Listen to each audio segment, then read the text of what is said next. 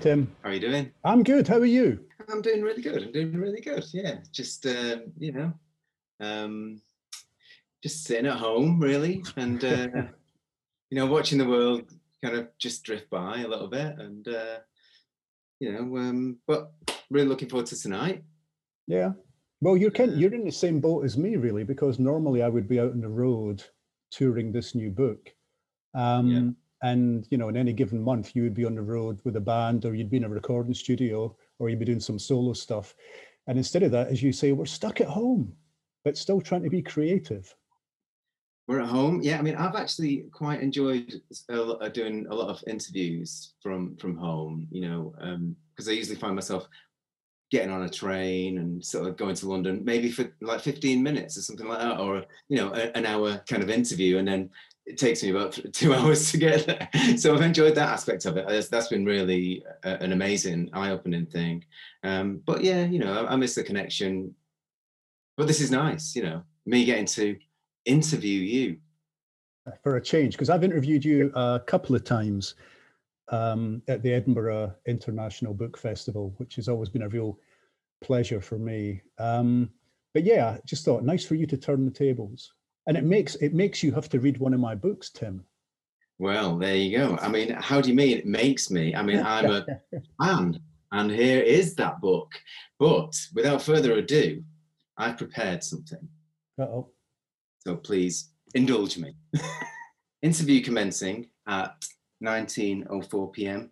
Present are Ian James Rankin, OBE, DL, FRSE, FRSL, and Detective Sergeant Timothy Allen Burgess of the Yard. Mr. Rankin was informed that he could have legal representation, but let the record show that he hmm. declined. Mr. Rankin, what's with all the letters after your name? Will you tell the truth, the whole truth, and nothing but the truth? Uh, I'm a I'm a novelist by trade, so the answer to that is no. I will never tell the truth. I'll always lie. I, I enjoy lying.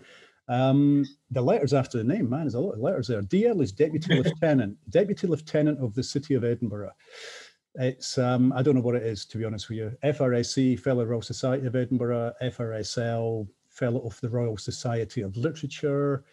Oh, lovely. You know, so yeah. If you hang around Fantastic. long enough as a writer, you get given stuff. What can I tell you? And um, what, 30, 30 books, you reckon? Yes, it's over 30 books, um, um, 23 full length novels of Rebus, I think. Um, and who knew, man? I mean, when I, I was I was your age when I started this business, I was in my 20s, you know, and um, uh, I had no idea that I was going to be in the game. I, was 60 this year. I was back in April, in the middle of Wow, you look great. Better than ever. I God bless you.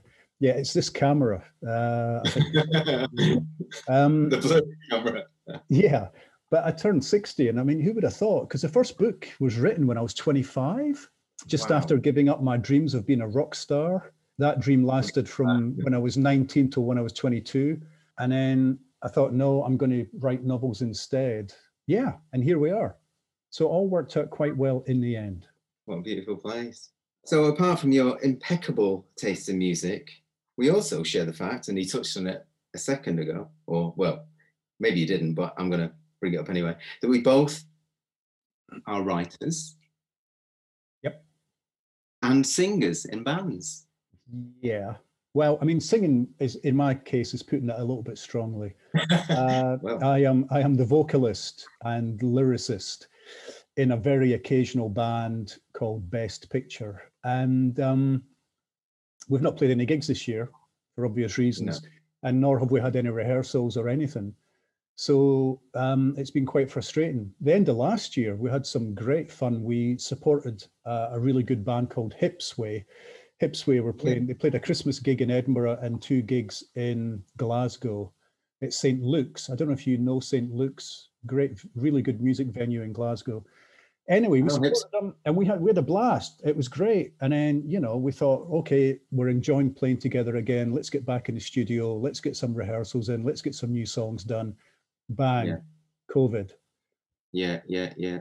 So that was the end of that little dream for us. And the last thing I did, uh, weirdly, I think also the last, well, not the last gig I went to, but I did an event at a Johnny Cash festival in Fife, where I grew up.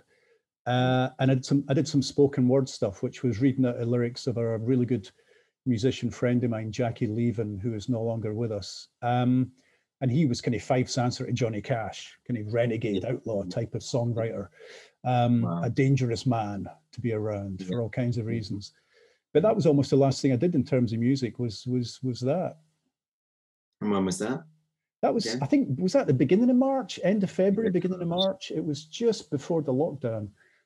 Actually, I went back and checked to see because I thought, what was the last gig I went to? And the last gig I went to was in Edinburgh, and it was a um, musician called Blanck Mass, Ben Power. Yeah, Ben yes. is his real name, but he calls himself Blanck Mass. Um, and he did a great show at a place called Summerhall in Edinburgh, uh, supported by two um, burlesque dancers. Um, yeah, and uh, it was an interesting evening for all concerned. Yeah, it's very um, kind of like.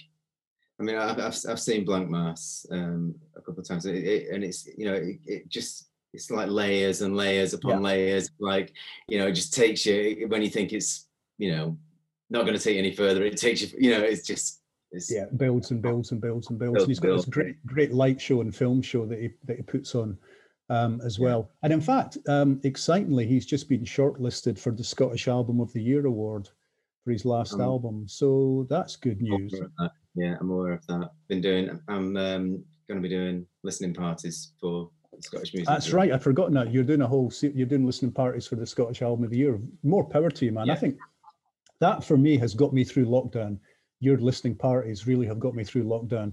I don't manage to get to all of them, or by any means even half of them but I always really enjoy it when it happens on one. And um, it's even more special, of course, if you're playing the album at the same time um, yeah, as the cool. guest is listening along to it. But you've had some absolute standouts. Uh, what's been your favorite so far, or is that is that a bad question? Is that like saying who's your favorite child? Uh, it's like asking what's your favorite book. You know, uh, it's uh, that you've written. It's it's it's very much. I, I can't say because the most important thing the thing that I found the most important is that whoever is involved and makes the most of it is the best one. It's mm. you know everyone who's been involved has wanted to do it, but some people just take to it. And you know Gary Kemp was an exception. Absolutely blew my mind. You know, reading that he wrote true in his mum's council house. He was 20, two years old uh, and, and his brother was 21 or something like that. They lived with their mum and they were the only audience that he had. And it's just like spine tingling stuff, mm-hmm. you know. And um, Gordon Raphael uh, talking about Strokes first album, it was just like, you know, just amazing. Um, but you know, I'm I'm really it, it's helped me through uh, this whole thing too. Uh, you know, it's been very helpful to me because I've had something to focus on or mm. more to focus on, which I kind of thrive on that. So.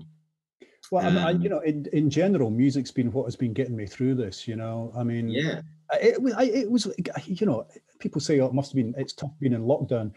A novelist, if they're writing a book, is basically in lockdown anyway.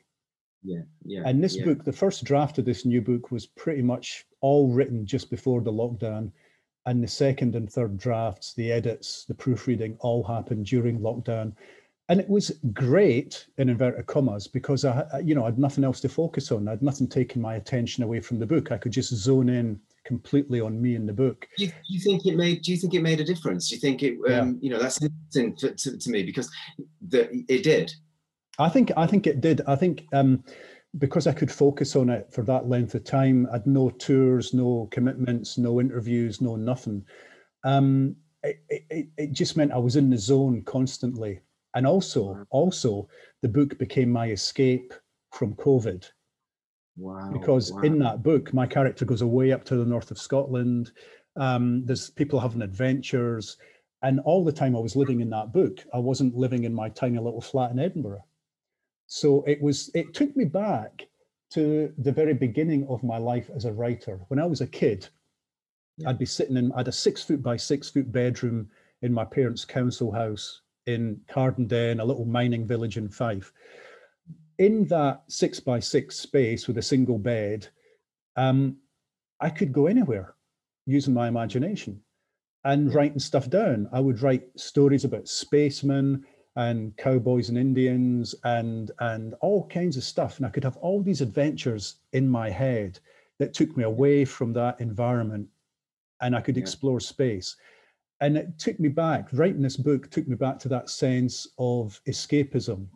I think writing was no longer a job. It was back to that kind of pure essence of storytelling. And it was cathartic. It was a way of actually dealing with the situation as well. Um, as well as kind of hiding from it, hiding from it by being inside this fictional world, but also kind of confronting some of the issues.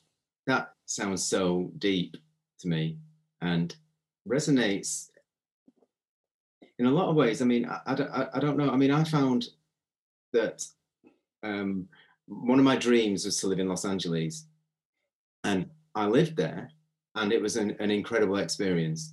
But I found that my writing became more concentrated and more like it was when I was 21, when I moved back to somewhere that didn't have as much you know, kind of like um, mm. outside other things going on, basically. So I could just kind of like just live a kind of like almost like normal life or something very low key. Mm. And I felt that my writing, songwriting got better because I was always trying to dream about something better than was actually going on in my own surroundings. And and I, so I, I really kind of relate to that in a way. Um, yeah, I mean, it's something they say about musicians. Um, you know, you've got a lot of musicians come from lower class backgrounds. Music is a form of escape. Um, the band is yeah. your gang that you're part of. You're all part. Yeah. You're all mates. You're all part of this school kid gang. And then you get success, and you move. You, you do something like move to LA, or you start dating a supermodel or something. And then comes the third or fourth album, and you've got nothing yeah. to write about that it's going to relate to your audience you know, yeah. you, it's it's kind of the, it's the Oasis thing, really.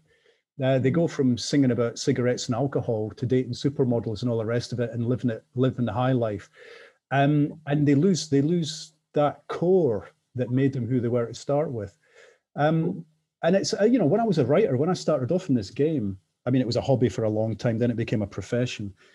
Um, when I was first published, I was actually living in uh, London I just got married and moved to London with my wife because she was a civil servant and we lived in Tottenham in a two bedroom flat in Tottenham. Um, and I was determined I didn't want to write about London. I wanted to keep writing about Scotland. I wanted to keep writing about Edinburgh. And I spent 10 years away, 10 years, four years in London, then six years living in rural France, living this, people think of as an idyllic life in rural France. It really wasn't idyllic, um, but still writing about Edinburgh. And then came the time to move back, having been away for 10 years. And I was worried that I wouldn't be able to write about Edinburgh when I was living in Edinburgh. I would be too close to the material and it would yeah. cease to be fiction. It would cease to be a fictional world and would be journalism or reportage. So I was really, the first rebus novel that I wrote back in Edinburgh was a really scary one um, because I wasn't sure I could still do it when I was actually living here. But yeah. it worked out okay in the end. Was that not oh, God. Crosses? No, well, Knots and Crosses was the first one. Hang on a minute. Yeah, you've got me now. So the, when I'm, I think Hanging Garden was the first one I wrote when I moved back, um, which was actually based on something that had happened in uh, France. It was based on a um, a war crime that had happened in France towards the end of World War II, and I just had a, a an, an alleged Nazi war criminal living quietly in Edinburgh in the present day and his crimes may be coming back to bite him in the backside. Oh and weirdly, gosh. weirdly, Tim, mm-hmm. it turned out, having written that book and published it, that there was an alleged Nazi war criminal living quietly in Edinburgh who was just being outed by a TV documentary and who was getting ready to sue the documentary makers. And then when he found out about my book, thought it was based on him and so was preparing to sue me as well. Um, luckily, he died. He died yeah. before he could take me to court. um, when I think of the Hanging Garden, I think of the Cure. Mm-hmm. Um, of course, brilliant. Um, I mean, I mean, okay, let's set the scene. Is- I love telling this story. Um, let's set the scene. I'm living quietly in France, southwest France, rural France, a million miles away from the music industry and the publishing industry. Yeah. I'm a big fan of The Cure. Yeah. And I think The Hanging Garden is a good title for a book. It's brilliant. But I want to go a little bit further. I want to incorporate bits of Cure songs into the book. So in the book, for example, there's a games arcade, a video arcade called Fascination Street, which is another Cure song. And I wanted to actually quote from the song The Hanging Garden in the different chapters of the book. At the start of each chapter would be a little line or a, a, a quote. And I thought, oh, I better get permission to do that. I had no idea. This is pre-internet. I had no idea how to go about getting permission. Well, one of the albums I had by The Cure had the Cure fan club address on it. So I wrote to the fan club. I couldn't think what else to do. And eventually, weeks, months later, I get a phone call from the manager of The Cure. Yeah. And she says, Look, I've, I've spoken to Bob, Robert Smith. I've spoken to Bob. Uh, and he says, Great, lovely, you can use the, the lyrics, that's fine. But of course, there'll be a fee. Now, this was at a time when my books were not making any money. Uh, we were living on very little money in France. I said, Oh, what's the fee going to be? She said, A signed book, a signed copy to Robert Smith Amazing. when it's published. And I went, Amazing. yeah, that's great. Fine, thanks. Bye. And I put the phone down and thought, oh, I've not got any contact details. A, I don't know her name or where she's phoning from. I've got no way of finding out what her phone number is. Uh, How am I going to get so he never got his book. He never got the book. And then when I was asked a few years ago to write a new introduction to the paper, paperback edition, I mentioned this story. And someone showed it to Robert Smith and he got in touch through my publisher. He said, Right, I want I want my book now. So I went to the Amazing. shelves in my in my room and went, I don't have any copies. I don't have any first edition hardbacks of this book. so I had to go to a shop in London, um, you know, who, who sell kind of rare, rare and secondhand books, and they happened to have a first edition of The Hanging Garden. And when I told them the story, they're called um, Goldsboro Books, great people. Yeah. And when I told them the story, they said, "Well, look, have that on us. You don't have to pay us for it. Just take it." So Robert Smith did eventually get his signed book by by hook or by crook. Oh, good old Bob. I know, wasn't that lovely? More than you, it's I've seen it through. You know, I mean, it's like it's quite easy to to forget in in your world. I'm sure. You know. Well, no, I mean, not if it's someone like that. I mean, you just, you know, I've been, I've been a huge fan of The Cure since, you know, whenever. Never Yeah. seen them live though. Never seen them live. I've him don't. I'm, I'm in my advanced years now. I can't do festivals. I can't stand in a field for two days. Um, and so I, and, and people like The Cure tend only to play big international festivals these days. So I'm waiting for them to do a seated venue. And if The Cure ever do play a seated venue, I'll try I my saw them- damnedest to get a ticket. I saw them in a seated venue, and it was um, somewhere in Los Angeles. That I, I've been trying to work out where it was. I thought it was the Greek Theatre, but I'm told that they didn't play there. So, but I'm still, I'm still convinced it was. Um, and they played. Um, I think it was Bloodflowers, Mm. Pornography, and Disintegration. Oh yeah, I've got the DVDs of that. Yeah, that was that it- tour where they played all three albums. Yeah, and it was just like they're linked, and it's like yeah, in the darkest, most beautiful way, and and then they did an encore of the hits as well, which is Mhm. you know and, and seated and, and gorgeous and Seated, man, seated. You see, that's it. That's it. Because I mean, you know, the, the the first gig my band to go back to Best Picture, as you know, the first gig my band ever played was at Tim Peaks yes, um, at. Kendal Calling. Mhm. And um, Kendal Calling is the only open air festival I've ever attended. Um, you know, because I just don't do Portaloos, uh, you know, and just all that, and, and rain and mud and Wellingtons and trench Well, foot. Tim is a little bit different. I It was different. It was lovely. It was a lovely it's boutique boutique you definitely boutique enjoyed festival. yourself. Yeah. You I did it- definitely enjoyed yourself that day. I really and it was great and it was great to see you um you know doing that as well um which i, I suppose i'm not going to say it's out of your comfort zone but it's definitely you know other people might you know it might be out of their comfort zone you know seeing seeing you doing this other thing which i think's fantastic you It's. know. De- I mean, it's definitely out of my comfort zone, and it reminds Yeah. me. Uh, it, it gives me a little bit of humility. A little bit of humility. It's, It's like when amazing. writers, when writers get together, and I bet musicians do it as well. We never talk about the good gigs. We never talk about the great events we've done. We always talk about the really bad ones. And we'll try and do this kind of one downmanship where we'll, you know, how many people did you have? Oh, only two. Oh, I only had one came to me. You know, I once did an event and one person came, uh, and it was the uncle of the person who owns the bookstore. And I always say, I can beat that. I can beat that. I once flew from Seattle, Northwest USA, to oh, I'm going to forget the name of it, somewhere in the Southwest USA. Um, and so it was like, you know, it was 2000 mile plane trip and then got a taxi to the bookstore and nobody came. Yeah. Yeah, I was there Yeah. for a solid hour and, and then back to the hotel, stay the night in the hotel, get back on the plane the next day and off to the next thing.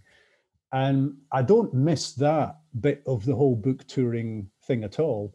Um, but every now and again, it's nice to do an event to two people. You know, it just reminds you, yeah, I mean, you know, you've got, yeah. it's all part of the learning process. It's all part of the process. We've all we've all we've all done it.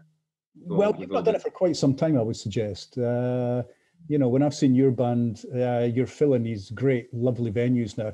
Seated venues, folks. Seated venues. Uh, it really is from now on. I think I saw you at the Usher Hall, and I saw you at the Picture House in Edinburgh, and those those were both Oh, nice. we DJ together. We DJ together at the Usher Hall too. I DJ'd. D- you came out and helped me Yes, man the decks. Uh, I was your DJ that night at the Usher Hall. Was, that was petrifying, absolutely petrifying. That's actually one of the last things I did before lockdown. There was a, a crime book festival in Aberdeen, and they invited me along to be interviewed on stage by Phil Jupitus. And then afterwards, Phil and I did a DJ set at a club, and that was a lot of fun. Um, Yeah. It was a bit weird because when we got to the DJ set, they had put out lots of chairs. And we thought, "No, you, you don't sit in rows of chairs and listen to a couple of people DJing. Uh, you want to be up and boogieing. Hopefully, you want people up on their feet. So we had to work hard to get people up off their, you know, uh, Scots people Yeah. don't do spontaneous fun terribly well until they've had a, quite a lot to drink. So trying to get these semi-sober people up on their feet dancing was not easy, but we did it. The final song we played was "Heroes," Bowie "Heroes." You can't go wrong with that. Can't go wrong with that. you can't go wrong with that. I was going to say, you know, it, it's not. It's definitely not the records that you're playing fault because uh, you know I, I know your record collection. It's um, it's you know, Yeah, well, I mean, my old living room. You've been in my old living room. I've got a lovely photograph of you holding the Best Picture single in my old living yeah, room. yeah, yeah, yeah. Um, well, we've downsized since then. We sold that house and we've downsized big time. And I had to get rid of half my record collection. Half the records and half the CDs went to the charity shops of Edinburgh. So I'm afraid it's. I'm sitting in my music room here and it's sorely depleted. Can you imagine the torture of having to get rid? Of well, not having to get rid of, but deciding what you're going to keep. What what do you need to keep? It's bizarre because lately, um, and I say lately, I mean, maybe over the past 10 years, I, I've kind of changed my record collection a little bit or, you know, cultivated it a bit more. I, I enjoy that. I mean, there's still things there from when I was 13 years old, but Mm. then there's lots of things that, you know, I, I- I bought just off recommendations or just fancied my chances with that, you know, I'm not really that into. So, you know, I can kind of cultivate it a bit. And I- I'm enjoying that now, making it a absolutely beautiful collection, um, in my opinion, you Hmm. know, it tailored to my own taste. And um, so I'm enjoying that stage of my record collecting now. Um, I've got, But, to, I've got to um, say that during during the lockdown, because record stores weren't open um, and Yeah. bands couldn't play live gigs, I was doing an awful lot of stuff online that normally I wouldn't do. I was buying a lot of band T-shirts, a lot of merch, just to keep Yeah. people going. I've got a lovely Spizzenergi T-shirt. I'll maybe show you later on, coloured by the Yeah. man himself. Um, and I was buying a lot of albums um, from various retailers just to try and keep their heads above water to the extent that I would forget what I'd ordered, I would bloody order it again. And yeah, I'm sitting yeah. here with three copies of Andrew Wasylyk's latest album um, Yeah. uh, from three different retailers because I kept forgetting that I'd ordered it and I would order it again. but also would take a punt on stuff. So I would actually think, oh, that sounds quite interesting from the description. I'll just give it a go. I think Um, taking a punt is a great thing. It's just sometimes like you know you you realize that ten years later you've still uh, for me you know if I've not if I've not played it then uh, uh, I can you know, get rid a little because someone else will enjoy it more. You know. Well, that's true. I'm just Um, trying to think what the latest. It was one I just listened to this afternoon, and they sounded like the Beatles. Yeah. Slow Weather, Slow Weather. I've never heard of them. It's from a little. There's a little um, outfit in Glasgow called Last Night from Glasgow, and um, yeah, it's in the shiny. Uh, it's just a- it's a f- one, two, three, four, five track EP, 45 RPM. They sound like mid-period Beatles. I'm not joking, not bullshitting you. Um, it's on clear vinyl. I'd never heard of them. Slow Weather, Clean Living. I'm guessing the band. Yeah, the band are called Slow Weather. Anyway, just you know, Yeah. take a punt on So it, and it's absolutely superb. fantastic. I know. Happy days. Doesn't always work out that well, but then there are, you know, there are charity shops that you can uh, you can send them to once you're done with them. I was going to ask a question. Go on. Half an hour in. um, okay, so I was at an airport in a coffee shop. The guy was cleaning up, and he spilled my coffee over me, Mm. and said, "Like all bad ideas, it seemed a good one at the time." So I scribbled it down after you know, after getting another coffee, and um, and I thought, um, you know, do you, do you ever? And I know I'm hoping you're going to tell, uh, you know, a story that I've, I I think you've already told me anyway. But um, you see something and think, wow, that's a great way someone could get bumped off, or you know, commit the perfect crime or whatever. You know, it's something that you see in your everyday life that just like, bang, there's the idea. You've stumped me now. Give me a tip. Which, give me a clue. Which story do you think I'm going to tell? You told me on. once about two people who looked identical on a plane. Oh, yeah. Maybe it wasn't a plane. No, yeah, that's true. Two two identical brothers. Um, yeah, and you think one of them could have done a crime and you know, the other one would get blamed for it, or how do you decide who's done it? Yeah, I've not used that yet. I mean, I could. I, that's sitting in the back burner for when I, I need a, an idea for a story. So thanks for sharing that with everybody. Um, when writers get together, they never talk about writing because we're always afraid we're going to steal each other's ideas.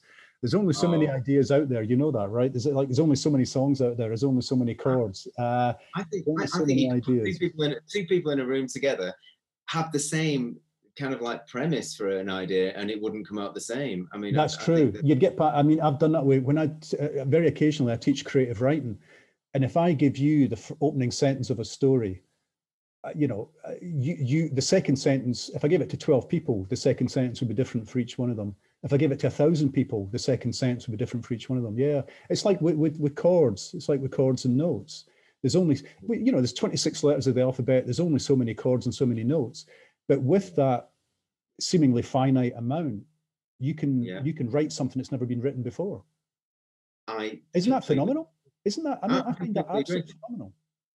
And I- I, I feel that you know, if I'm in the same space, which is usually this room, um, and I have the guitar, um, I can sit in here, you know, at different times of the day, on different days of the week, and probably start off with the same chord, but the second one would be different. Absolutely. Um, and it's what you come up with at that moment in time as like Mhm. the first melody or the first idea, and the second one takes you somewhere else, and it's amazing. Here's a, here's the thing though. Here's a, something that I'm, I've, I've always been interested in. Um, when I start a, a book, a story, I never know where it's going, and some people find that incredible, unbelievable, because a who done it. Surely you know the end before you start. No, when I start when I started writing this new book, I had no idea what was going on, who might end up dead, who did it. I had no idea. I'd found out as I went. Um, and the end product is very different from where you started. And I just wonder when you write a song, does the end product end up being really different from the idea, the ideal, what you thought it was going to be when you got the idea for it? And if it does end up being different, is it different in a good way? Well, like you, I have no idea how it's going to end up. Um, uh, I just want to like something that I've done, right? Mm. And it's bizarre that you, you can even think that. I've written so many songs that I just wish I hadn't. and they're in a they're in a they're in a pile of things that I just like. Oh, I just don't want those. I mean, I, I'm obviously I'm kind of friends with them, but they're not my best friends, you know. So um, I want to like what I've done, and I get to the end of it, and I don't really know. Um, and then when I really love something, it just I can add more, and it just and I'm just like, oh my god, this is just like you know. I'm going to really amp this up. I'm going to do a key change here and I'm mm-hmm. going to sing the same thing over, but twice as fast and everyone's going to love it and hmm. and you know and that can that is the pure joy sometimes you can settle for being very happy mm. with, with something and uh, do you, do you know just... when you're writing it if it's good or not tim do you know when you're writing because you know i never I, I, I get usually my wife says this i get about 60 60 pages into the book and she'll say how's it going i'll say it's shit it's it's it, yeah. and every every writer I know feels this. And there's a lovely quote. novelist, yeah, but there's a no, lovely quote. Iris, Iris Murdoch once said. She said, "Every novel is the wreckage of a perfect idea." So when you wow. when you get the idea for the book, it's going to be the most amazing book ever written. And yeah. in the process of writing it, it ceases to be the perfect book because words slip yeah. away from you, ideas slip away from you, is isn't quite what you thought it was going to be. And so you start again. You start again, you try a different idea, a different book. And it's a bit like being a character in a Samuel Beckett play or a novel. You just keep on going, failing, but trying again and failing better next time. Wow. That's pretty hard to take. I mean, at the beginning of COVID, I, for some reason, I just thought, I've got to write, I've got to write and it was pretty silly because um, I was promoting um, a record and um, doing the listening parties too. So I was quite, I was busy. Mm-hmm. So I didn't really need to do this, but I felt that I had to for some reason, but I couldn't. And um, I figured out lately that I just thought, well, the world stopped, so therefore, you know, there's no ideas coming my way, you know, and uh, so I just like, but I, I, wrote five or six songs that I, I don't like, and now I've everything's kind of become a bit more normal and uh, and and I've got about five or six songs that I really like. So um I don't know what my point is, but I don't know where where, where we start. Well, I mean, I mean, it's but it's it's been it's been a, if you're a writer, you're a writer, right? I mean, that's what you do. I mean, that's how you make sense of the world. It's how you communicate with the world. It's how you escape from the world into kind of fantasy land. Yeah. Um, I, th- I think what I was trying to say is that I had to get those five out of the way, no matter whether the world had stopped or whether we were in COVID or whatever, before I could move on, because there was no um, live performances. There was no. What I love mm. most about making a record is going out and meeting new people who I'm going to make new records with, you know, and and you meet them just by accident backstage or at the merch stand or walking down the street and you know when you know you took me for a, an amazing guided tour in, in, in Edinburgh the first time we met, and you know we've become friends ever since. And these are these are things that I love about making records is the the connection that you make after the record's out, you know, and and um, so I've really missed that. So mm. to jump, I'm going to make another record. Uh, another solo record, hopefully mm-hmm. pretty soon. Um, and but I miss that jumping, um, I miss that uh, socializing aspect, and um, yeah. I wonder if it's music. I mean, much more so than being a writer, being a novelist. Music is a performative act. Yeah. Um, you really want to be performing. I mean, that's that's where the songs come alive, um, and that's where you get the feedback from the audience. I mean, not feedback, exactly. feedback, but you start to get you get that buzz from an audience. And even as a writer, I miss that. I miss going on tour and sitting in a big room full of people who are all getting a joke and laughing with you. You know, New Zealand that. was a big place for you, right? Uh, to travel yeah. to. Canada, New Zealand, Australia. Yeah. I mean, all those. I, I, in fact, you know, probably right now, I would either be in the States or in New Zealand on tour. The UK tour would have finished because the book came out about three weeks ago. I would have done the UK tour, then I would have jumped to probably the States and Canada, might have then done Australia, New Zealand. Um, and you know you get that you do get that buzz when you're on the road and you get to stay in nice hotels and you know yes. raid the minibar all these all those lovely little ps's postscripts that you get to a tour. Um, yeah I, I, do miss that. And then people come up to you at the end and they tell you why they like your books. You know when they're yeah. getting the book signed they say I, I, I did like i like this. I didn't like that. I like that one better than this one. This one is my favorite. Blah blah blah blah blah have you thought about doing this? They say, have you thought about writing a story about this thing, this theme, this thing that happened? And you go, wow, no, great, keep talking. Yeah, it might it might be something or it might be nothing, and it Yeah. just it just it just sinks in your or not sinks, floats in you know in your mind or your memory or Yeah, yeah, yeah. And stuff can sit in my head for a long time. I mean, this this new book, the i- the big basic well, one of the ideas behind it, which was some you know a history of um, um, to get heavy for a minute, a history of internment camps in the UK, specifically during World War II, when we for a period of time locked up our neighbours. So we locked up anybody with a German surname, an Italian surname, Chinese, Japanese surname, you name it, they got locked away. Um, your local ice cream vendor, your local delicatessen owner, put into camps. Um, there were over a thousand of them in the UK at one point in time. And the Isle of Man was basically a floating prison camp uh, at one time. And I just thought something, I'd, I'd read something about that and I'd, put, I'd cut it out of the newspaper and I'd put it in a big folder, which I keep with all my ideas and scribbles, you know, things that I might never end up using that have been there for years. And I pulled it out and I thought, this is interesting. This to me resonates because of where I think the world is going. Now, this is September last year. I thought September last year, the world is a pretty dark place between Trump and Brexit and wildfires everywhere from Australia to, California, you name it. With the rise of the far right in various countries around the world, specifically in Europe, we're in a pretty dark place. And that for me was the kind of was yeah I could I could talk about that theme using this analogy of these where people tend where people went in World War II, which was that we were persuaded that our friends and neighbors were suddenly the enemy. We couldn't trust them anymore. Um, and so that became the kind of catalyst for getting the book written. Um, and sometimes it's just like that. Sometimes an idea that you've had, but you've put to the back of your brain or you've put in the back burner, suddenly becomes the burning idea that now you need to write about.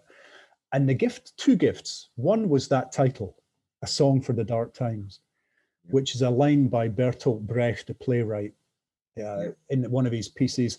Will there be songs? Will, will there still be singing when the dark times come? Yes, there will be songs about the dark times. And the other one was I decided I would not set the book in the summer of 2020. I would set the book in the summer of 2019. Thank God, because if I'd set it in the summer of 2020, it would have been a very different book. There's no COVID, no COVID in this book at all.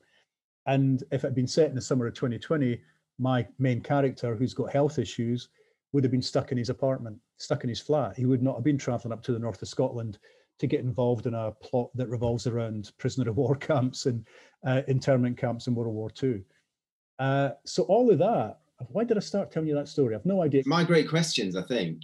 Um, uh, but I, I'm, you know, we're here to talk about your book, so you know, um, you know, Or not really. We're here to have a chat because we've not seen each other in ages. And because Well- you know that I'm a frustrated musician. And so I love hanging out with we- we- musicians. and one of, one of the great glories of using, yeah, I mean, one of the great glories of using music as much in the books as I have is that musicians have, like you, have become friends. And not Yeah. only have I got to meet them and hang out with them and ask them lots of questions and get to know them, um, but I've also got to, you know, appear with them on records and such like. You know, I mean, we did a, a, a 12 inch single together where I wrote you a little short story that was set to music on the beast, and it was just a lovely thing to do. We did it for you did it for Oxfam. It was your idea. It became a Yeah. fundraiser for Oxfam, and then and then and I've never seen this because I've not seen you perform recently. You, uh, Robot Ian, Yeah. was on stage with the Charlatans on their tour, and I've seen Uh, I've like seen every night, every night. every night, and I've seen video footage of it. But uh, I, and for those who don't know, and some of you will be big Charlatans fans and probably saw the show. Um, Tim came to my house in Edinburgh to record that segment of me, and I couldn't remember three lines. He had to keep repeating the lines to me, and I'm going, I can't remember that. What am I supposed to be saying now? And I wrote the bloody lines. Um, yeah, but but you know, Yeah. hey ho. I understand that. I mean, I've, i I, I was asked to act, uh, do some acting for, for Susan Lynch, and you know, I, I, I couldn't remember one line. You know, so but but um, you did a, an amazing job, and we put you on the screen, and um, and you linked two songs, two very important songs on the album, together with with with something that you wrote especially for the album, which was, you know, not only. I mean, I thanked you Mm. a lot anyway. But I mean, I thank you again, and and it, you know, it's a very important piece. Um, you know, I think, and that was a really nice way of us to being able to work together. I think it's, Uh, it's just a glory. It's been glorious for me. It's been one of the lovely side effects is of of of being a writer and being a successful writer is is getting to meet and and work with musicians because you know my my time as a successful musician is long gone. I had my chance when I was 19 in Fife's second best punk band as Dancing Pig, and and we blew it, man. We blew it. Look, I've you know I've seen you perform. Um, I've seen you play live at the uh, very prestigious um, uh, Tim Peaks at Kendal Oh God, we, we uh, should we listen. We should take some questions. I'm looking at the Oh. sidebar here. There's lots of questions. okay. Um, Ooh. Shall I read one or two out? Save you doing it. so. Right, Um, China yeah. Martins, question for Ian. Rebus and Siobhan seem to be able to commune musically. Do you see any musical overlap between Rebus and Malcolm Fox? Oh my God. No, um, Malcolm Fox, a character in my books, has no musical taste whatsoever. Rebus has musical taste, but it tends to end in 1975. Um, Mhm. and so Siobhan Clarke is me. Siobhan Clarke is me telling Rebus, look, there's more to music than 1975 or even 75. Um, uh, who is your Rebus? asks Robert McCurley. Uh, who is your Rebus, John Hannah or Ken Stott? No, no, no, no. I've never watched any of the TV versions of my books because I do not want actors to interfere with my Rebus. My Rebus is my Rebus. He lives inside my head and I live inside his. So neither Ken Stott nor John Hannah. Um, and I won't watch the TV shows because I don't want them to influence the writing of future books. So I've I've really I decided very early on that I wouldn't watch the TV versions. I've watched the stage play, which was fine. I was okay with that for some reason. That seemed okay. The radio plays I can listen to. And just recently during lockdown, here's the thing, um, Tim, um, just during lockdown, the National Theatre of Scotland asked me if I would do a little five or 10 minute piece um, that would that would um, relate to the lockdown, relate to COVID. And I decided I would give it to Rebus. I'd do a monologue with John Rebus. How would he cope? Because he's got COPD, he's got health issues. So he would be self isolating during this lockdown. Um, and so I wrote a little monologue. And then the National Theatre of Scotland said, Oh, we've given it to Brian Cox, uh, the actor from Succession, not the astrophysicist Mhm. and he's going to do it. He's willing to do it. And he was in lockdown himself in upper state New York in a cabin. Yeah. So he he he decorated the cabin behind him to look like an Edinburgh tenement kitchen. And he did he he did Rebus. Um, and it's online. You can see it. if you go to YouTube and look up Rebus Lockdown Blues. Isn't Lockdown Blues a pretty good title? Yes. Uh, if you look up Rebus Lockdown Blues, you'll see uh, Brian Cox. And actually, Brian Cox was my first. He was, I think, he was the first actor I ever had in mind for Rebus. This Yeah. was at a time when I'd only ever seen him play Hannibal Lecter. He was the first on-screen Hannibal Lecter Yeah. in his younger days, and he's such a big physical presence. And I just thought he would be a good Rebus. So we finally got him. Finally got him. Who else have we got? I'm going to read one for you. Go on. Uh, the Oxford Bar is your favourite Edinburgh bar. Give us a quick tour of bars Rebus would frequent and would Kay's bar feature. And that's from Andrew Jones. Uh, oh man, it's a sad story because the Oxford Bar, of course, has been locked down ever since March, and it's such a tiny, tiny, intimate space that social distancing just isn't possible there. So, although they did reopen, um, Yeah. it was only at four tables. You could have people at four tables, and that was it, which doesn't make it very economically viable. And most Yeah, of my yeah. favourite bars in Edinburgh, Kay's is another. Kay's is a tiny, tiny little bar, lovely bar, but social distancing is almost impossible. Um, the Royal Oak is another one. Um, oh, Sandy Bells, which is a great live uh, folk bar. Yeah. These are tiny, tiny places where social distancing isn't isn't possible. And again, we've just gone into lockdown again here in Edinburgh. So the Oxford Bar, having been open for about ten days, is shut again. Um, and. I think So- it's desperate. I think it's just it's going to be desperate. But yeah, I mean, all these lovely old bars and little music venues, live music venues, folk bars, folk clubs, um, are really desperate. They're in desperate straits, and they may not survive. A lot of these places, which have got a lot of history and tradition behind them, uh, are just not going to survive. So my heart goes out to them. but yeah, that's a little a little whistle stop tour of some of Rebus's favourite bars. Okay, let's and a hello from lockdown Dublin, Ireland, says Andy Greenslade. Going through your writing process, Ian, how do you generate a book or stories or anything similar to how you do it, Tim? How do you generate a song? We've spoken a little bit about this already, I think. Um, the notion that we make it up as we go along and uh, fly by the seat of our pants and sometimes get it right and sometimes don't get it right. I would say the one lucky thing is that I've never felt the need to throw something away completely. I just think there are times that the time is not yet right for that idea. Um, I've got I've got ideas for stories that go back decades, and I've not thrown them away yet. Yeah. I think one day I might feel like writing that story, but this is not quite the time for that story. Um, I've got a lovely one called Sabbath Child. I won't tell you too much about it, but it's been I pitched it to my agent probably 25 years ago, 20, 25 years ago, before you were born, Tim. And he he liked it, he loved it. And my wife liked it as well. And I tried writing it and I just couldn't really get into it. I didn't, I wasn't feeling it. I wasn't feeling it. But I've not given up on it. It's kind of sitting there. And at some point in the future, maybe I'll feel like writing Sabbath Child. Or if you want to do the album, Tim, just feel free to yeah, do that. Yeah, well, it sounds, it sounds like a good title. It sounds like a good title for well, my except Black. Sabbath. Uh, I, I, have a song um, that I've been trying to write since 2006 called "Plowed Fields," Ooh. and I remember I remember saying it to um, a producer at the time that I was working with, and he thought it was an awful title, and I thought, okay, that makes me like it even more. But except every time I go past a ploughed field, it always reminds me that I've still not written that song, so it's kind of a, a quite quite, Yeah, quite yeah, that's quite yeah. a fun one. I know what you mean about not throwing things away. I, I do have a pile of things that I don't like at this moment in time, but that's not really the song's fault. That's the situation. There you know, go. of, of, yeah. Yeah, well, I mean, I, you know, I for my band Best Picture, I did write a song. I wrote some lyrics for a song called um, "In a House of Lies," which was meant to come out and promote my book "In a House of Lies," which is now two years old, and we never quite got round to it.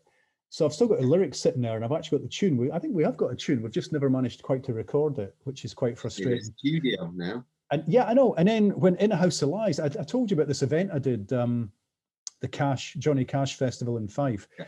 And so I met the the musician who was who was running the festival, a guy called Dean Owens, an Edinburgh singer songwriter. He does Americana um, Mhm. stuff. And he said, "A song for the dark times. That's a great title for a song. So he's actually gone off and done it. So if you, again, if you go to YouTube, you'll find uh, this guy Dean Owens video is out there. He's done a video for it, and it, his song is called "A Song for the Dark Times." And it's just lovely that you get that synergy Yeah. between. And you know, someone say someone saying down there, "How do you write stuff?" I mean, here's one. I mean, Tim said to me, "Would you do this thing for Oxfam? Would you do a kind of spoken word thing that we can set to music?"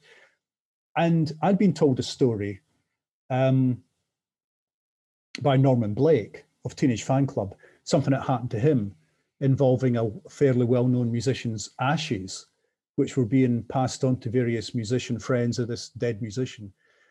And this person turned up and told Norman Blake to come meet him in the pub and bring his acoustic guitar. And the guy poured some of this ash into the guitar, into the body of the guitar. Um, and so that gave me the inspiration. Norman Blake, having told me that story, I went, that's a great idea for a story, for a for a, a proper short story, rather than an anecdote that you're getting told in the pub. And when Tim said, Have you got any ideas? I went, This is perfect. It's a story about a musician and it happens to be a kind of true story, but we fictionalized it. We I've put a framework around it to make it properly fictional and no longer about Norman Blake. Um, but stuff like that happens all the time. Um, you know, how do you get ideas? Ideas are coming at you all the time. It's filtering them or deciding the time is now right for that idea. And someone asked, you know, how do you how do you um, stop editing? Um, Stephanie Yeah, Webb, saw what advice would you give to would-be author that cannot stop editing? You, I mean, the hardest thing you can do as a, as a writer is that point where you go, it's not my property anymore. Yeah. It belongs to everybody else. I've got to show it to somebody. I've got to stop and show it to somebody. And that thing I said to you early on um, about each novel is a wreckage of a perfect idea. Each each story is incomplete in a sense. It will never be as good as you think it can be, but you've got to mm-hmm. let go. At some point, you've got to let go and allow the world to see it, and the world decides if it's good or not. That's you're not the, absolutely you're not the final arbiter. That's absolutely true. I mean, sometimes it can just be a small idea, but it can resonate and it makes it become bigger and bigger and bigger. And you know, I mean, I I don't know. I mean, for me, it's always people always talk about the only one I know, and it's like I had no, we had we didn't have even we didn't even think about it when we wrote that song. We just did it, you know, and then all of a sudden it was a big hit. I'm going to go through this. A few of these, I want to get through something quickly. Jer White asks about, because um, I've been doing stuff with Adrian Flanagan from International Teachers of Pop. Has anything come of anything? I've written some stuff for them. Uh, yeah. Whether it's going to get recorded or not, I don't know. They've not been in the studio yet, but I've done a kind of spoken word thing. Um, it's about 20, 30 minutes long. Um, and they're hoping to put that to music at some point. I've probably given the game away there. Uh, they probably don't want you to know that. Any particular bands that you love that Rebus would hate? Mogwai springs to mind. Um, Siobhan Clarke once tried to introduce Rebus to Mogwai and she said, did you like it? And he went, yeah, the lyric, lyrics were great, i.e. he hadn't listened to it at all. Um, and are the background photographs from a Keith Richards or Ian Rankin book signing? God bless you for noticing that. Uh, up here, it's Keith Richards' autobiography and it was published by my publisher. And they phoned me up and said, Ian, we're having a little party for Keith in uh, London. Do you fancy coming down? Straight on the train, train, straight. I was straight down to Waverley Station on the train down to London. Nothing's going to stop me from going to this uh, book signing.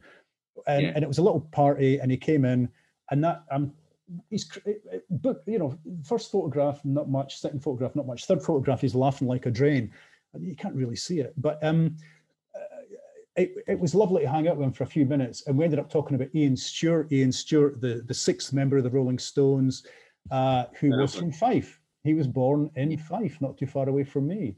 Also, the secret history of rock and roll is the history of Scots who were in bands that became very successful. Ian Stewart was one, and um, oh my God, I'm going to blank it now. Uh, from from the Beatles, Stu Sutcliffe. Stu Sutcliffe was yeah. born in Edinburgh, so that's a secret history of English rock and roll.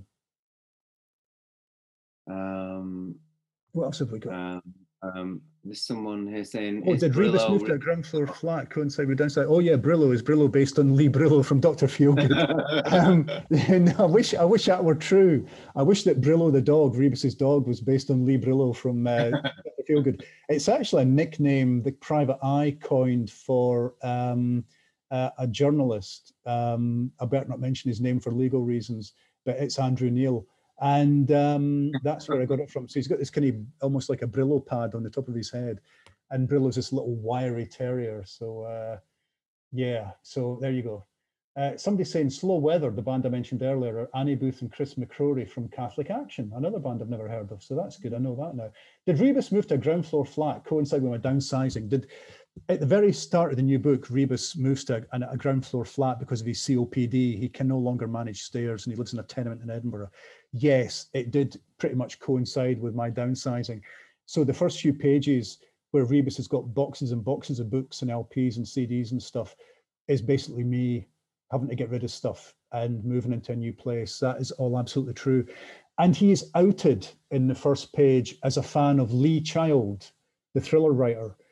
And yeah. people say, why is Rebus a fan of Lee Child? Because Lee Child paid hard cash to be in the book. Um, every book, I auction off the rights to be in the book for charity. And there was a charity in it was a charity event in St. Petersburg in Florida. And Lee Child and another um, thriller writer, um, Karin Slaughter, American thriller writer, were in this room during this charity auction and they bid against each other and bid the same amount of money, thousands of dollars, to be in my next book. So that's the only reason that they get a mention is because they paid. And I love doing it. I love doing it. In fact, I'll very quickly tell you my favorite. I've got a couple of, I'm going to tell you my favorite one. A, a, a guy won, it was a, in fact, you'll enjoy this, um, Tim, because it was a music charity. Um, and this guy had bid uh, in London and he'd bid to be in my next book. And the charity got in touch and said, look, I don't know about this. Here's his email. Get in touch with him. He wants to talk to you before you put him in the book. Um, and his name was Peacock Johnson. Yeah. And I went, what? So I emailed the guy and I said, look, tell me a little bit. He said, told me a little bit about himself. And he was he, eh, barely, barely legal practices he was involved in. You know, I mean, dodgy character. He had a website and he looked like, I don't know what he looked like. He looked like an Elvis shyster. Like he slick back hair, Elvis Las, um, Las Vegas sunglasses, uh, you know, loud Hawaiian shirt. I thought, dear God. so I made him a gun runner, uh, a, a, a kind of gun smuggler in one of my books. And then I tried to get in touch with him to tell him how much I enjoyed making him into a character, and his website had gone, and his and his email address no longer existed, and it took me ages to track him down. And it turned out that it was actually a practical joke playing member of Belle and Sebastian. Their bassist, original bassist Stuart David, had made up this entire character, and I was led into believing he was real and he was fictitious. And Stuart then went and wrote a novel featuring this guy. And it's online, you can get it for free. You can you can read it online. And in this novel that he wrote, um, Peacock Johnson comes to Edinburgh from Glasgow to find Inspector Rebus to help him clear his name because he's been accused of murder. but there is no Inspector Rebus, there's only Ian Rankin. So Ian Rankin has to help him Yeah. clear his name. That's quite fun. Has anyone ever given you a nickname Uptown Top Ranking? Ian Uptown Top Ranking. Oh, you know, I mean, my editor used to call me that. That was one of my one of the first singles I bought, man, was Uptown Top Ranking. I just thought, see me in me altar back. You've never seen me in me That's altar back, man. mean, yeah, Uptown Top Ranking. Yeah, oh, I know him. Yeah, of Yeah. course, I know him. I know it's one of the nicer uh, one of the nicer nicknames you could do about me. That's for sure. Um, it's why I've never been on stage with Jonathan Ross. You know, uh, except I have once. The Q. I once went to the Q Awards. Q, the music magazine, sadly no longer with us. They invited me to the Q Awards one time to give a, a songwriting prize to uh, uh, Nick Cave, and I went, Yeah. yeah, yeah. So I turned up and like there was Jimmy Page. I was on a table with Sparks and Ian McCulloch of Echo and the Bunnymen, Nice. all on my Nice. table. New Order with the next table over. Yeah, get- good, and, good. and and it's I twigged why I'd been invited was because the master of ceremonies uh, was Jonathan Ross, and he was going to have to say the name Ian Rankin, and that was the only reason they'd done it. I think was to have a little laugh. Uh, so I, I, but I got up and I got to give a, an award to Nick Cave. It was phenomenal, and I got my photograph in, in Q. The, the next issue of Q was photographs from the awards do, and there's a photograph of my table. There's Sparks. There's Ian Yeah. McCulloch, and you can see Yeah. my ear. All you can see of me is my ear. So I carefully cut that out and had it framed and kept. Your best ear. yeah, no, it's I've, been airbrushed from history as far as are concerned. I've got some more questions. It's gone eight o'clock, man. We can't have much longer left. Um, so, okay, would a crime writer make a better criminal or detective? Discuss. Um, I think would make pretty lousy detectives. I mean, it's been uh, one of the saddest things that happens to me is when people get in touch. It doesn't happen often, but it's happened once or twice in my life, and they say my son was murdered, uh, my brother was murdered. The police are at a dead end. Can you help me? And they mm. think that someone who writes crime fiction is almost like a detective themselves, and we're really not. And there's actually been one or two cases in reality where crime writers have murdered their spouse thinking he could get away with it, and they haven't. They've been caught pretty early on. There was one guy, and I'm going to forget what nationality he was. He wasn't British, but he murdered his spouse in a way that was from one of his books, thinking this was the ideal defense. Don't be ridiculous. If I killed my wife, I wouldn't do it in a, in a way that was lifted entirely from one of my books. Guilty. Yeah. You know, you're going down for life, pal. You're not getting away with that one. Yeah. Um, so no, we would would uh, would we make good criminals? Hmm. Possibly. I did once write a book, an art heist book, not a Rebus novel, but an art heist called Doors Open. And I showed it to the person who ran the National Gallery of Scotland. And he's and it was a heist that happened at the National Gallery at their warehouse where they keep all the work they've not got room for on the walls. And he said, the problem with that book is, Ian, that could happen. The way you've described that heist, it could actually happen. And when they filmed that book for television, the National Gallery would not give them permission to film in the warehouse because they were afraid somebody might actually that's viable as a way of stealing art from us. So yeah, that was the end of that. And my last thing. Okay, so your new novel, which Yes. I'm happily holding here, and you are The only unsigned copies in the UK, as far as we know. so um, when, I first saw the title, actually, um, before you know, you told me about uh, Brecht and um, I was thinking Kevin Ayers. It reminded me of a song for uh, in, Insane Times, but that's a different story. Um, and and I love Kevin Ayers too. I'm sure you Yeah, yeah, yeah. fan. Yep. Um, anyway, it's Yep. sitting at the top of the charts.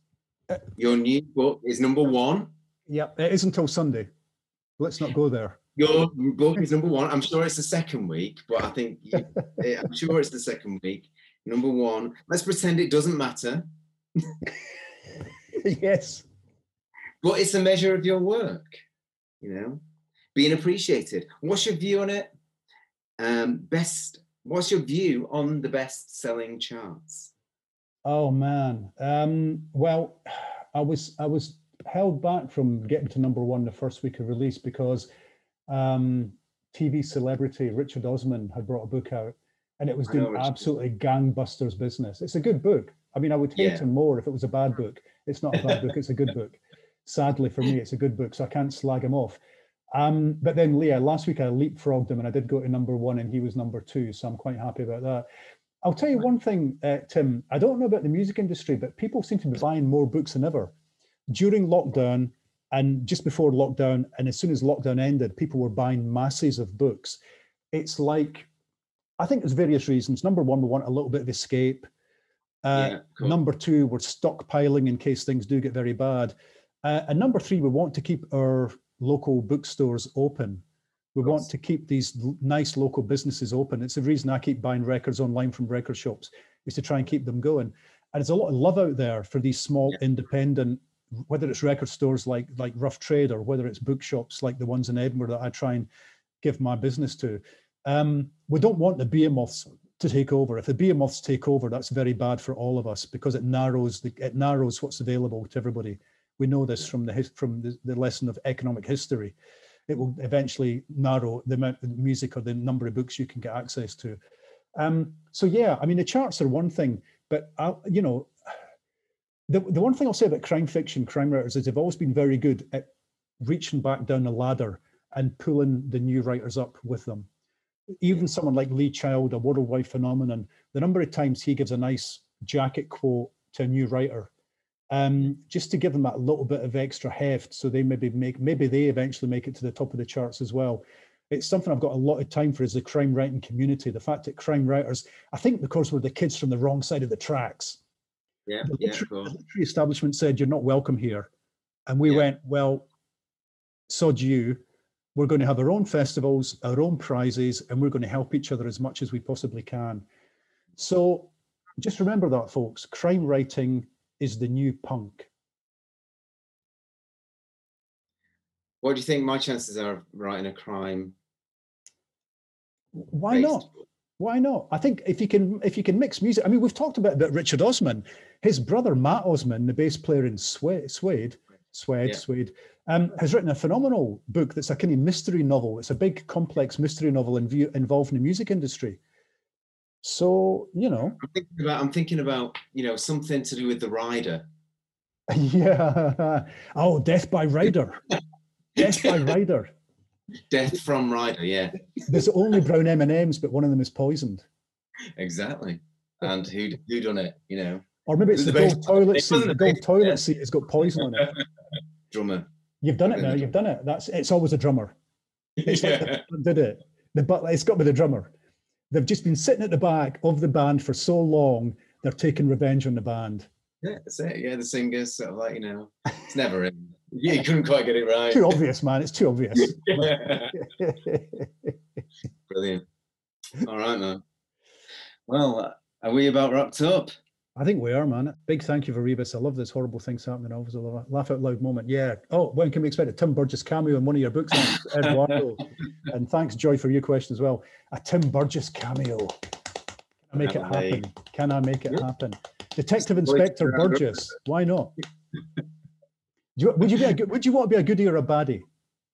Ah, baddie. I mean, you know, kind Yeah. of like, yeah, just s- s- slip slip me into that sort of like, you know, that bad guy role. You know, I, yeah, I mean, I mean, I was talking a little while ago about people that pay money to be in the books, and somebody paid, and it was for their for their nephew who was uh, autistic. I think he was in his, he wasn't quite in his teens. I think he was eleven or twelve. yeah, And so I phoned him up, And I said, okay, do you want to be a good good guy or a bad guy? I want to be a bad guy. I want to be a bad guy. Normally, people want to be good guys. They want to be helpful or cops or something. So I Yeah. made him. Um, there's a there's a gangster in my books, Big Ger Cafferty, and I made him Big Ger Cafferty's bodyguard. And so he was very happy with that. He was very happy to be the bad guy. Wow. And uh, I know, I just love it. I love putting real people in my books. I think my dream is that soon my books will be nothing but real people. Um, there'll be no fictional characters in them at all, just people who've paid charity or little cameos. Tim Burgess being the bad guy. Yeah, I can, I can. or, or superhero. I, I mean, superhero in a kind of superhero, get out of here. Burgess man, Tim man, charlatan, charlatan man. That'd be good. No, actually, you know, the charlatan is is is a villain out of um, Batman, right? The charlatan.